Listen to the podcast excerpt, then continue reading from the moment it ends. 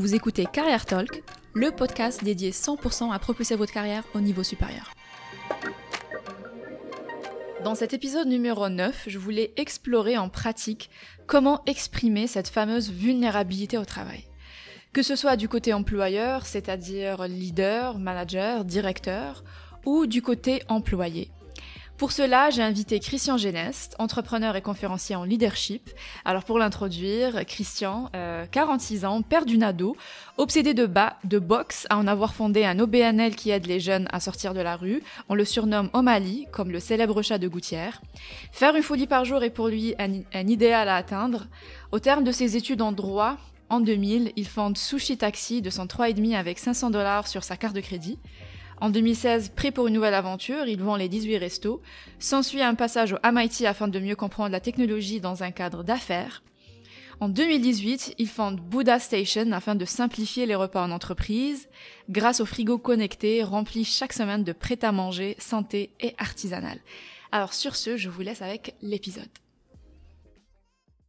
Bonjour à tous, bonjour Christian Geneste, comment ça va aujourd'hui? Ça va très bien, je suis excité de enfin pouvoir euh, parler en semi-vrai, c'est-à-dire pas sur les réseaux sociaux ou par messagerie euh, LinkedIn, mais euh, moi, j'ai le bonheur, chers auditeurs, d'avoir Radia en face de moi virtuellement. C'est cool.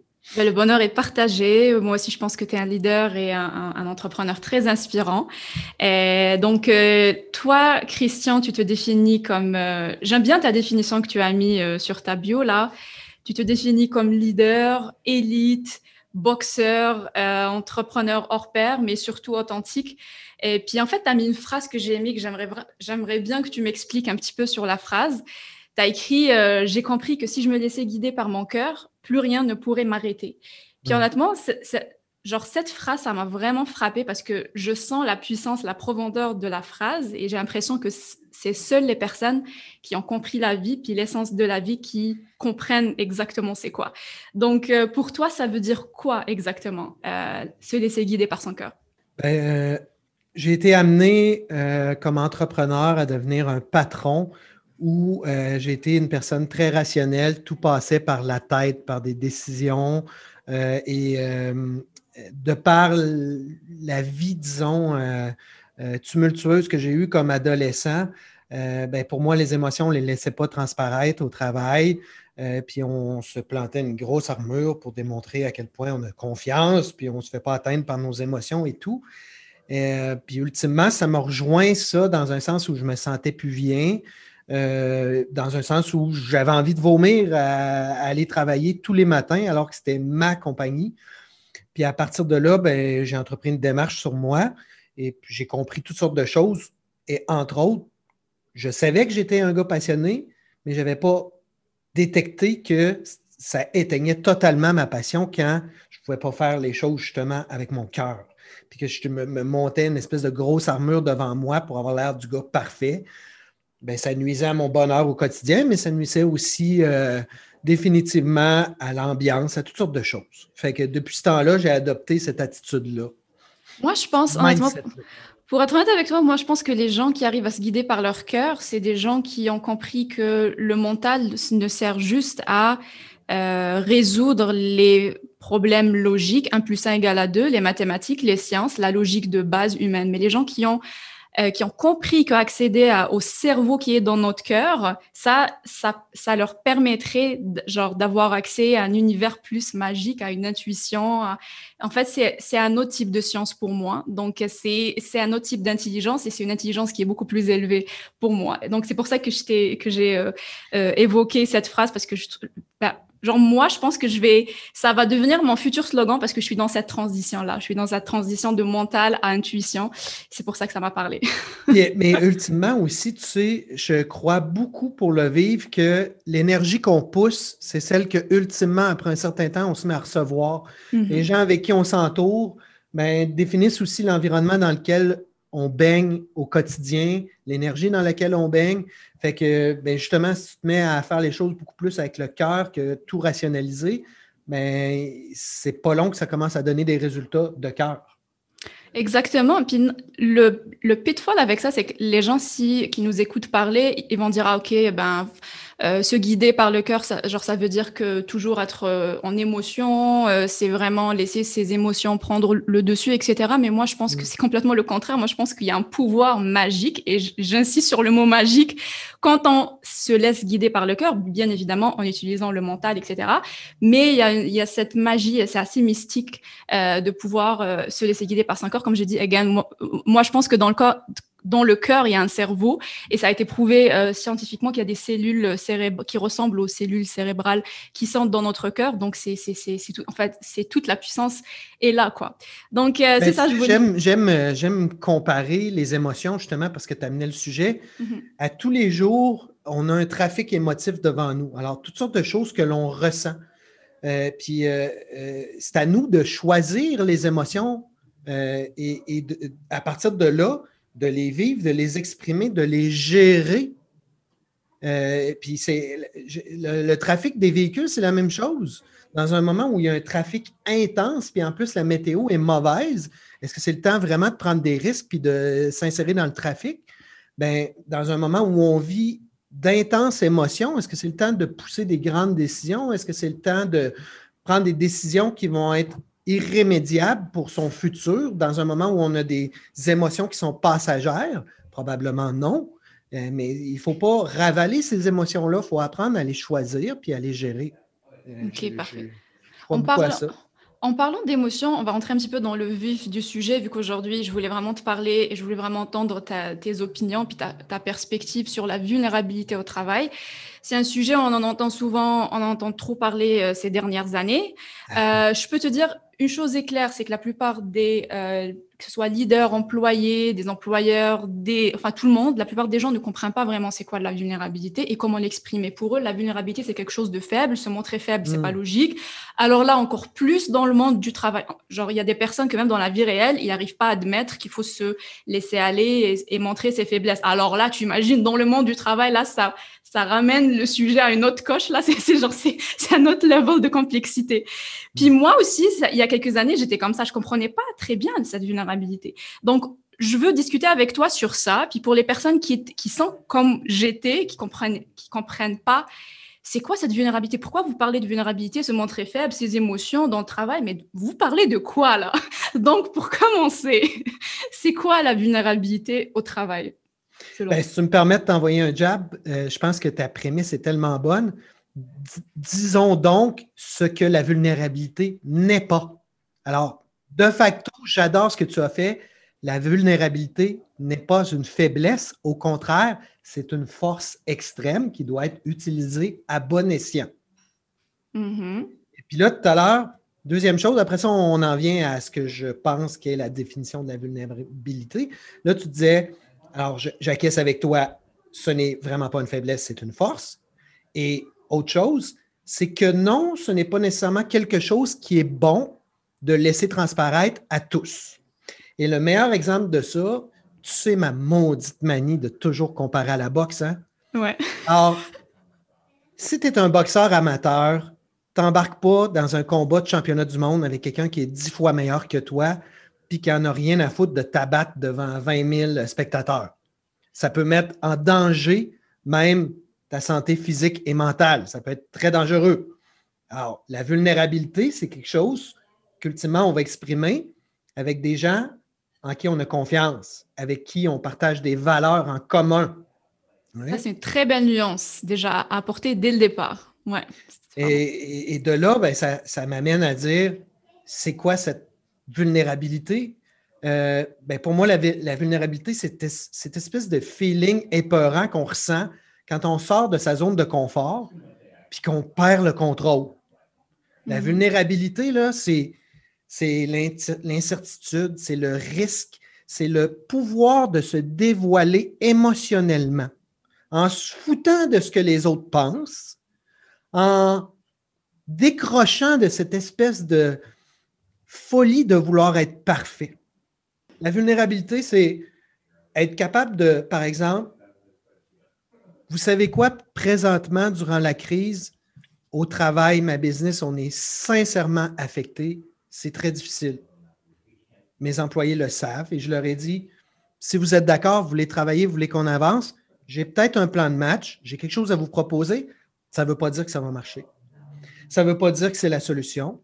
On va apprendre, on va être agile, et on va surtout être élite. Alors, se montrer vulnérable, c'est dire les vraies choses. Ça m'effraie. J'ai peut-être pas la solution. C'est pas certain que ça va marcher, mais j'ai envie de l'essayer. Avez-vous envie, vous aussi? Ça, c'est se montrer vulnérable. Se montrer vulnérable, par exemple, c'est si ce midi, je t'avais dit, euh, écoute, Radia, j'aime mieux dire, je ne me sens pas très à l'aise au micro. Je suis un gars qui est très, très, très euh, euh, timide et tout. Alors, je compte sur toi pour peut-être m'envoyer la balle puis me ramener quand j'ai des blancs parce que dans ce temps-là, je me sens un peu mal à l'aise. Alors, de cette façon-là, je me serais montré vulnérable envers toi, tu mm-hmm. vois? envers ma fille, par exemple. Euh, qui a 21 ans euh, la semaine dernière, avec qui j'ai dû avoir une conversation difficile. Euh, ça a été de, ben, Clara, j'ai un sujet qui est plate à parler avec toi, mais au quotidien, ça met du sable dans l'engrenage de notre relation. Ça fait en sorte que je ne me sens pas super à l'aise. Ça enlève du bonheur dans mon cœur à tous les jours que je passe avec toi. Laisse-moi t'en parler un petit peu. Je veux comprendre pourquoi tu adoptes cette position-là à la maison je comprends pas quand tu me vois dans le jus et tout ça, avec le travail et tout, que tu es prêt de donner un coup de main. Est-ce que c'est tu te sens pas à la hauteur? Est-ce que tu le vois pas? Tu n'as pas envie? Comment tu te sens? Alors, ça aussi, c'est se montrer vulnérable, d'être capable de dire c'est une conversation qu'on va engager qui ne me tente pas tant d'avoir. Je ne sais pas trop comment te parler. J'espère que ça va bien aller. Ça, c'est de se montrer vulnérable aussi. J'ai l'impression que tout ce que tu viens de dire, ce que je retiens, moi, comme, euh, comme mot-clé, c'est de c'est d'être vrai au final. Être vulnérable, c'est être c'est pouvoir connecter avec notre personne authentiquement et réellement. Parce qu'en fait, on se permet d'être réel, d'être vrai et d'être juste se montrer nous-mêmes. Donc, au final, ça revient à dire ça. Je pense que c'est une très belle nuance. Ce que je viens de comprendre là, ce que tu viens de me dire, je vois une nuance parce que les gens associent vulnérabilité à faiblesse au propre sens du terme de faiblesse. Mais au final, ça peut être c'est pas forcément une faiblesse, mais c'est juste que créer cette connexion avec une autre personne, c'est une connexion qui est réelle. Puis pour créer une connexion réelle, il faut vraiment se laisser aller. Puis il faut vraiment montrer tel que nous sommes au final, avec nos défauts et nos points positifs aussi. Donc c'est ça, je pense que c'est une très belle nuance que tu viens de, ce que tu viens de dire. J'aime beaucoup amener l'analogie avec le corps humain où on a une devanture puis on a une colonne vertébrale. Puis euh, j'associe souvent la devanture euh, c'est-à-dire ce qu'on va présenter aux autres, à quelque chose qui, si on adopte la position, la posture de vulnérabilité, quelque chose qui va être mou. Mhm. Quelque chose qui va être mou pour laisser transparaître les émotions qu'on vit, en les gérant, bien évidemment, en laissant transparaître nos peurs, nos incertitudes, en les nommant. Par contre, la colonne vertébrale, ça, ça doit être rigide. Et la colonne vertébrale, c'est qui on est, c'est quoi notre unicité? Qu'est-ce qui nous rend différents? Quelles sont nos valeurs? Ça, ça doit être non négociable dans la vie, puis ça doit être rigide. Tu sais, l'opposé de la vulnérabilité, là, c'est les gens, euh, et j'avoue avoir adopté cette position-là pendant des années en étant jeune entrepreneur, où euh, quand ils se retrouvent dans une position de, où ils pourraient démontrer de la vulnérabilité, par exemple, on ne se sent pas en totale confiance, on se sent un peu imposteur. Euh, on démarre un projet, puis on est obligé de l'overseller un petit peu. Mais ça, là, mais dans les gens qui ne sont pas vulnérables, qui ne sont pas prêts à démontrer leur vulnérabilité, ils vont se monter une espèce de grosse carapace de la personne qui est parfaite, que tout va bien, euh, que c'est. tout est parfait, tout va bien, je suis en top confiance. Puis, alors, ça, là, j'ai souvent beaucoup de réserves par rapport à ça. Mais c'est quoi les répercussions, par exemple Les gens qui n'arrivent pas à, se montrer tels qu'ils sont? Parce que moi, je préfère beaucoup plus dire se montrer réel et vrai, c'est-à-dire se, montrer tel que nous sommes exactement, mmh. que vulnérabilité. Parce que franchement, vulnérabilité, ça, euh, ça sent très faux chez, euh, chez plusieurs personnes. C'est très difficile de leur expliquer ça. Donc, euh, moi, j'utilise beaucoup plus se montrer vrai et réel, tel que nous sommes avec nos défauts et, points positifs. Genre, comme tu as dit aussi, bien évidemment, il faut pas, on n'est pas ici pour se montrer vulnérable tout et n'importe comment, avec n'importe qui, etc. Ça, ça n'a pas de sens. Il y a vraiment des situations spécifiques. Donc, toi, là, comment c'est-à-dire, c'est-à-dire comment choisir, comme tu as dit, comment choisir quand est-ce qu'on peut être vulnérable? Dans les relations ou bien dans, les relations de travail, comme tu as dit, que ce soit euh, avec ta fille, avec tes employés, avec son employeur pour les employés, c'est-à-dire comment choisir ces moments-là? Bien, le mot, il y, a, un mot qui entoure tout ça, tant qu'à moi, c'est la confiance. Euh, tu sais, la vulnérabilité, c'est le partage extrême de quelque chose qui est intime. Euh, et puis, ce n'est pas, pas du toucher, ce n'est pas des moments de sexualité. On parle d'échange d'émotions Mhm. on parle de savoir-être. et ça, euh, ben, quand on est dans l'intimité, on doit le faire avec des gens avec qui on se sent en sécurité, en confiance. En parlant de la vulnérabilité au travail, comment projeter tout ça dans le monde du travail? Parce que là, bon, c'est un lien de confiance. On a expliqué un petit peu c'est quoi la vulnérabilité, se montrer vrai, euh, arriver à créer une connexion authentique avec les autres, avec la personne avec qui euh, on entretient, je sais pas, avec qui on travaille, on vit, etc. Et donc, comment projeter tout ça dans le milieu de travail? Parce que tout ce qu'on vient de dire, la confiance et tout, c'est too much pour le, pour le monde du travail. Ben, la, première chose, je pense que le, meilleur scénario, c'est quand il y a des leaders ou des patrons qui, eux, vont dessiner un environnement où la vulnérabilité, elle est nécessaire, elle est encouragée, elle est poussée. Euh, ça demande un leadership qui est fort. Euh, définitivement, euh, du tac au tac, ça veut dire réfuter la perfection. Essayer d'accueillir l'échec, essayer d'amener les gens à faire des tests, à analyser, à tuer ce qui ne fonctionne pas au travail, à amplifier ce qui fonctionne bien. Euh, ça veut dire embaucher des gens qui sont plus compétents, plus, plus intelligents que nous en tant que patrons. ça veut dire avoir le courage d'avoir des, conversations difficiles avec des employés, en les ancrant sur des valeurs claires plutôt qu'en euh, plutôt qu'en accusant des gens. Là, à ce moment-là, on peut s'appuyer sur des valeurs. Tu sais? Alors, par exemple, si on n'est pas d'accord, toi et moi, euh, sur un projet, euh, si toi, tu as ta façon de fonctionner, ça n'avance pas comme je veux, bien, plutôt que de chialer, je dis Radia, j'aime pas ton attitude, je trouve ça plate. Bien, ça, c'est attaquant, tu, comprends? Mais si je manque sur les valeurs, je vais te dire Radia, on a, une, valeur au travail qui est rebelle. Puis j'ai l'impression qu'en ce moment, là, toi et moi, on ne travaille pas fort pour euh, trouver des solutions. On est plus à lister toutes les problématiques. Si on veut être rebelle, il faut qu'on sorte du cadre puis on soit capable d'avoir de la créativité pour bien analyser puis voir qu'est-ce que les autres ont, jamais fait qu'on devrait essayer pour que ça marche. Mais ça, c'est beaucoup moins attaquant, c'est beaucoup plus, moins offensant. Le rôle des patrons, encore mieux des leaders, euh, parce que tu n'es pas obligé d'être le patron pour être un leader. Euh, tu peux, au travail, avoir euh, un travail de simple employé puis être un leader. Pourquoi? Parce que tu es unique, tu prends soin des autres, puis parce qu'autour de toi, tout est tellement plus facile au travail, tu es un leader. Ben, la job des leaders, c'est de dessiner un environnement de confiance, dessiner un environnement où la perfection, c'est quelque chose qui est vraiment pas adulé, au contraire, puis de démontrer à tout le monde qu'ils ont une valeur ajoutée qui est la compétence puis l'intelligence. Mais ça, c'est développer un terrain qui permet ça.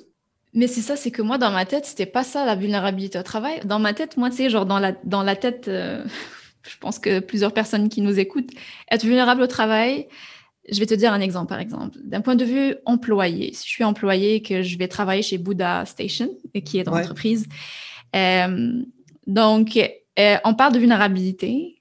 Dans ma petite tête, je me disais, OK, la vulnérabilité pour moi, ça veut dire que, OK, je peux montrer un petit peu mes, faiblesses ou mes émotions. OK, parfait.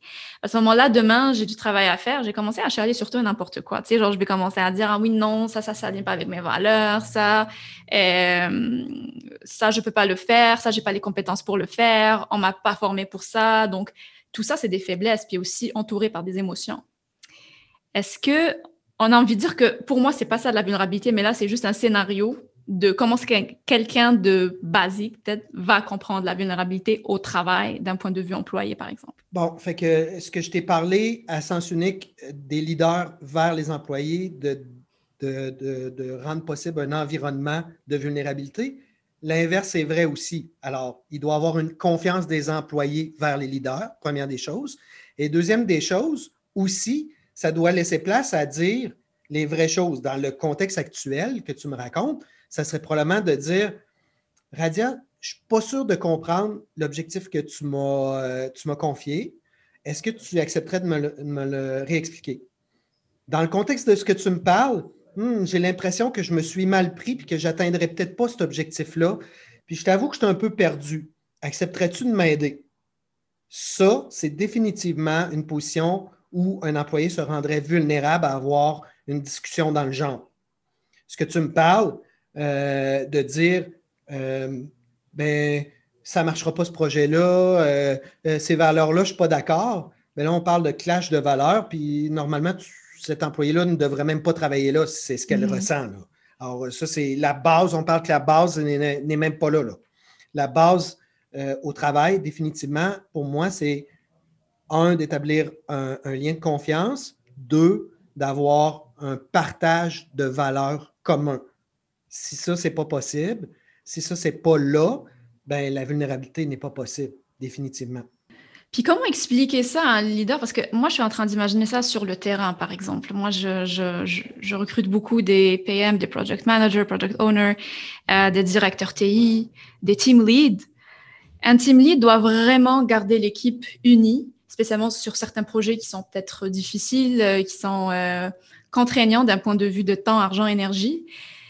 Et dans la tête, la plupart des project managers avec qui je parle, ou bien des directeurs, par exemple, TI avec qui je parle, pour eux, le leadership, ça veut dire qu'ils doivent soutenir et supporter l'équipe, doivent toujours apporter de la positivité. Donc, pour eux, s'ouvrir et se montrer faible, ça va pas rassurer l'équipe. Ça va faire un petit manque de confiance dans l'équipe. Donc, l'équipe va se dire, ah, OK, on, on n'est pas sur la bonne track, euh, il est en train de la perdre, il est en train de perdre le contrôle. Euh, tu sais, genre, ça va créer tous ces questionnements. C'est quoi ta réponse à ça? Ben, c'est l'inverse. C'est l'inverse. Parce que si je suis le team lead, c'est pas moi qui code la job en TI, par exemple. Mm-hmm. Je vais embaucher un Scrum Master, un développeur et ainsi de suite. Puis mon objectif, ça va être comme leader, d'amener de la communication, de mesurer, d'analyser le projet, l'avancement, puis d'assurer une communication qui va être inspirante pour tout le monde. Ça, c'est ma job. Ce n'est pas de faire, ce n'est pas d'être sur la glace à scorer des buts. Ce n'est pas ma job. Alors, définitivement, ma job, c'est de démontrer aux autres à quel point j'ai besoin de leur expertise et je ne l'ai pas, cette expertise-là, moi. Mais je, reviens à ce que tu disais. Euh, les, team leaders, euh, les project managers et ainsi de suite. Le premier truc, c'est la confiance. Comment on installe la confiance? Alors, rappelle-toi tout à l'heure, je te disais, si tu es un boxeur amateur, tu n'embarques pas avec un professionnel pour un combat de championnat du monde, même si on t'offre une grosse bourse et ainsi de suite, tu vas te mettre à, risque, c'est fou, ça va être très dangereux. Avant de te mettre à risque avec ton équipe comme project manager, est-ce que la confiance est installée? Comment on installe la confiance? Comment on installe la confiance? Un, en s'intéressant personnellement aux gens. Euh, en deux, en étant là avec empathie dans des moments difficiles, encore plus que dans des moments faciles. En prenant soin d'eux dans des moments significatifs.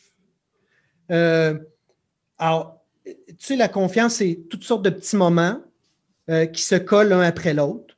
Puis au bout du compte, ça fait en sorte que la confiance s'installe en étant stable, en ayant, pas en rentrant euh, au, travail une journée que on, est, euh, euh, les émotions dans le tapis, puis on va péter une coche, puis l'autre journée, on, chante, puis on saute partout, en étant stable.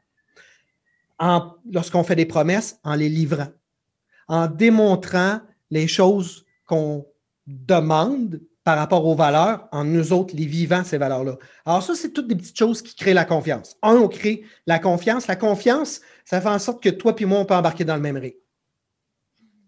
Deuxième chose, les valeurs. C'est quoi les valeurs qui régissent notre gang, notre équipe de travail, notre entreprise, notre équipe de hockey? C'est quoi ces valeurs-là? Est-ce que toi et moi, on s'entend sur ces valeurs-là? Puis, euh, tu sais, j'aime dire que malheureusement, les leaders qui écoutaient, là, euh, en, business, j'aime dire pas de différenciation, pas de business. Ben, au niveau des valeurs, c'est la même chose. Euh, j'aime dire que travail d'équipe, performance, respect, politesse, c'est des choses que tes parents t'enseignent quand tu es petit cul. Ce pas des valeurs qui euh, démarquent une entreprise. Je suis désolé. Fait que dessiner le ring de la confiance, comprendre c'est quoi les valeurs qui nous unissent. Ça, là, c'est les deux, c'est les deux actions là, qui vont permettre d'installer de la vulnérabilité dans son équipe. Mais est-ce que, mettant un, un team lead ou un directeur TI, est-ce qu'il peut aussi instaurer ses propres valeurs s'il a des valeurs qui sont créatives, des valeurs qui sont vraiment authentiques, c'est-à-dire euh, et qui et qui et qui a la vision que ces valeurs-là vont pouvoir unir l'équipe parce qu'il a fait l'étude sur l'équipe, sur la personnalité, etc. Est-ce que tu penses qu'il peut ça peut... Non, mais parce qu'il y a la différence entre, par exemple, ce que, ce que le manager a comme valeur et ce que l'entreprise. Mettons, il est dans une entreprise qui est classique, OK? Euh, les valeurs, c'est performance, équité, euh, je sais pas quoi d'autre, OK? Donc, on est sur des, sur des valeurs qui sont universelles, connues par tout le monde, etc. C'est pas, ça vient pas vraiment chercher le cœur ou le, voilà, le cœur des autres. Donc, est-ce que, est-ce qu'un manager qui est, euh, voilà, dans une structure hiérarchique peut aussi instaurer ces valeurs de plus des valeurs de l'entreprise multinationale dans laquelle il travaille? Ben, posez-vous la question, le fait de faire cette démarche-là d'installer des valeurs, disons, upgradées, est-ce que ça contribue ou ça contamine? Mm-hmm. Ce que tu me racontes, ça contribue définitivement. Alors, si mm-hmm. c'est le cas, ça fait juste de cette personne-là un leader authentique, un leader qui prend soin des gens, puis qui amène euh, justement les gens à un autre niveau. Mm-hmm. Écoute, le, truc que j'ai, moi, pour les managers, les leaders, les scrum masters, les gens qui sont en position de leadership, qui veulent amener un peu de vulnérabilité. C'est un truc que j'utilise tous les jours quand je fais mon check dans ma tête, quand je croise des employés. Est-ce que je suis cave? Je me demande si je suis cave. C'est pour communication. Est-ce que je communique bien? Puis tu sais, communiquer, dans l'action de communiquer, la chose la plus importante, c'est écouter écouter devrait être 75% de l'action de communiquer. Fait que c'est pour communiquer. Est-ce que je communique bien? A pour accès. Est-ce que je donne accès à des outils? Est-ce que je donne accès à de l'information, de la formation, euh, du support? Est-ce que je donne accès à une boîte à outils? V pour valeur. Est-ce que tous les membres de mon équipe connaissent la valeur qu'ils amènent à l'équipe? Et est-ce qu'ils ont le le doigt sur la switch pour augmenter ou diminuer cette valeur-là. Et E pour émotion. Dans quelle émotion les membres de mon équipe travaillent-ils? Est-ce qu'ils sont dans une émotion rouge? Ça peut arriver parfois d'être dans quelque chose où on a une mauvaise journée, d'être dans le ressentiment, d'être dans la déception. Ça peut arriver, mais il ne faut pas que ça dure dans l'émotion rouge. À l'inverse, sont-ils dans l'émotion verte? Est-ce qu'ils sont dans le défi, le challenge, dans l'excitation? Alors, vous êtes un leader. Posez-vous la question si vous êtes cave. Et si vous êtes cave, vous allez voir que la vulnérabilité va s'installer facilement dans vos équipes. OK, ben très bien. Ben, je pense que on a fait quand même un bon bout pour tout ce qui est comment exprimer puis comment cultiver la vulnérabilité d'un point de vue euh, employeur. Ben, je dirais, ben, je pense que quand on parle d'employeur, on parle de manager, de leader, de chef d'entreprise, de CIO, CEO, etc., etc. Euh, je pense qu'on a fait le tour. Franchement, c'est très inspirant parce que moi, je, je, pensais que c'était... Euh, je m'attendais pas à ça, donc je suis en train d'apprendre en même temps. Donc c'est c'est euh, très bien, mais tout ce que j'ai à dire, peut-être un petit commentaire, c'est que j'ai l'impression que pour certaines personnes, apprendre la vulnérabilité, puis apprendre à se montrer réel et vrai, puis être vraiment vrai avec son équipe, ça prend vraiment euh, un côté, ça prend une personnalité qui a une conscience assez développée, qui a aussi une intelligence émotionnelle développée, qui connaît l'humain.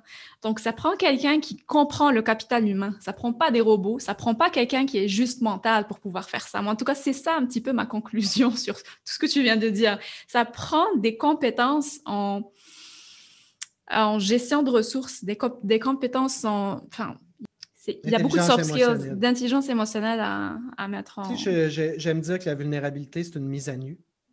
Oui. Euh, alors, puis que se mettre à nu physiquement, c'est beaucoup moins impliquant, douloureux, euh, difficile que de le faire émotivement.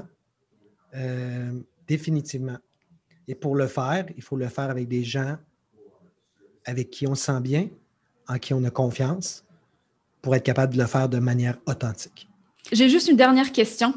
Vas-y. si tu le permets. Euh, pourquoi il y a, y a une montée en puissance de la notion de vulnérabilité dans le monde du travail dernièrement? C'est-à-dire pourquoi on entend très souvent ces dernières années? C'est quoi l'élément déclencheur, à ton avis?